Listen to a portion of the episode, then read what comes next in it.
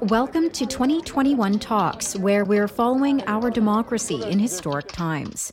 Our complaint alleges that recent changes to Georgia's election laws were enacted with the purpose of denying or abridging the right of black Georgians to vote on account of their race or color in violation of Section 2 of the Voting Rights Act. Attorney General Merrick Garland says the Justice Department is suing Georgia because a new law there undermines the right of blacks to vote. That law put new voter ID requirements on absentee ballots, limited drop boxes, and barred passing out water to those in line at the polls. The suit is a first challenge to a wave of state laws making it harder to vote. Former President Trump staged his first post presidential rally in Ohio Saturday. Trump is backing midterm challengers to Republicans who buck his claim the 2020 election election was stolen. And in Ohio, he criticized critical race theory, claiming that it's forced on the military by, quote, woke generals. That's our military.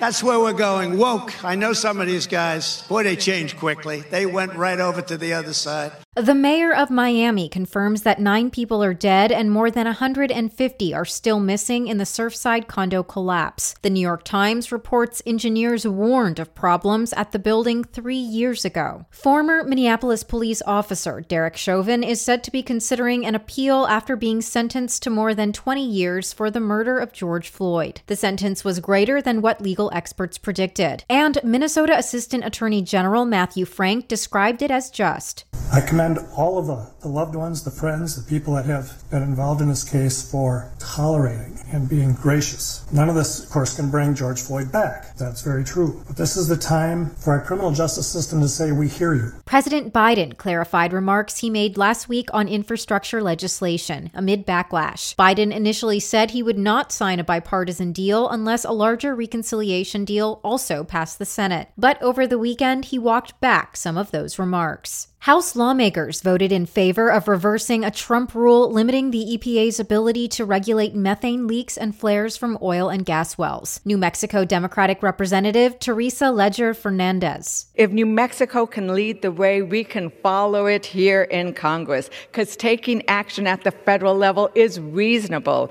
It's common sense. Lawmakers held their second in a series of hearings focused on civility and bipartisanship in Congress. Georgia Representative Nikema Williams Williams called for a profound change in tone. These robust debates shouldn't be gotcha moments and shouldn't be um, cheap political hits, but actually trying to get to this commonality so that we are advancing policies that serve all the people. For Pacifica Network and Public News Service, I'm Nadia Ramlagan. Thanks for listening.